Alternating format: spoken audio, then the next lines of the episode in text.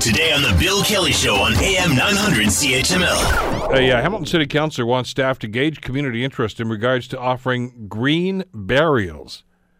You ever even heard of green burials?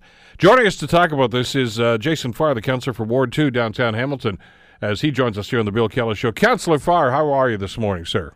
Happy New Year, Bill. And to All you too. And to you too. Snow and slush, and uh, well, we're getting through it. We are slowly but surely. Uh, got some concerns about how long it took the plows to get out, but that's uh, an issue I'll discuss later on with you. To get into budget stuff, but uh, with all that going on, and with the concern about uh, HSR service and LRT, you've heard of LRT and a number of other things. Where uh, did the idea of green burials come into play here?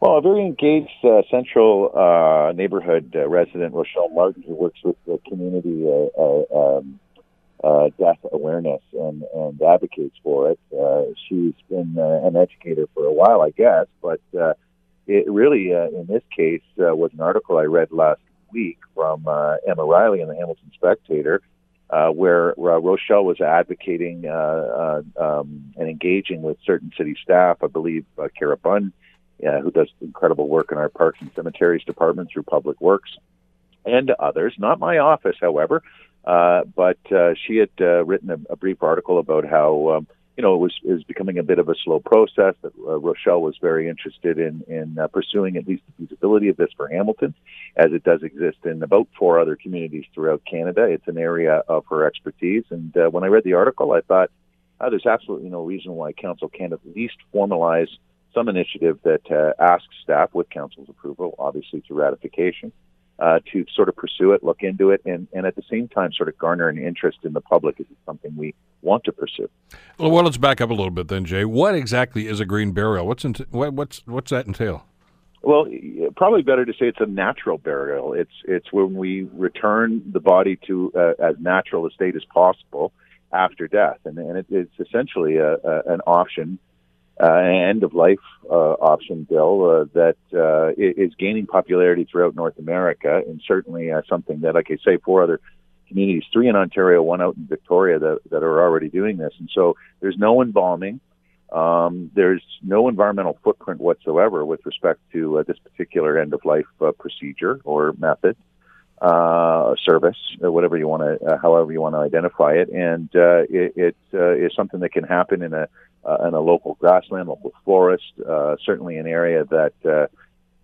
From an environmental standpoint, without the embalming, without the without the um, the process processes currently attached to an end of life scenario, you are obviously not leaving an environmental footprint, but you're also potentially um, uh, creating uh, woodlands or grasslands uh, that would be uh, obviously uh, maintained over time as as such. So there's a preservation aspect to a natural burial or green burial as well. So you're suggesting that if the city were to do something like this, and let's go down that hypothetical road for just a minute here, is that this not would not necessarily be restricted to cemetery lands? No, it wouldn't have to be, and certainly um, it's been suggested, and I've had quite a bit of feedback on this actually through emails to my uh, city email accounts in the last three four days since the attention, and uh, it, it, can we can look at uh, anything we own, uh, uh, you know, as far as a report back, obviously.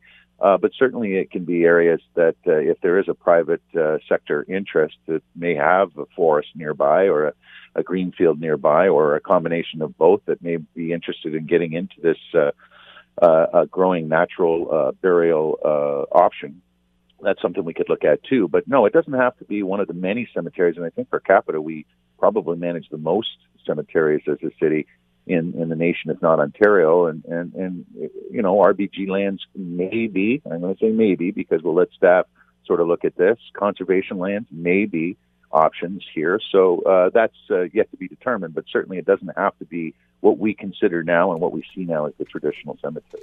Want to hear more? Download the podcast on iTunes or Google Play and listen to The Bill Kelly Show weekdays from 9 to noon on AM 900 CHML.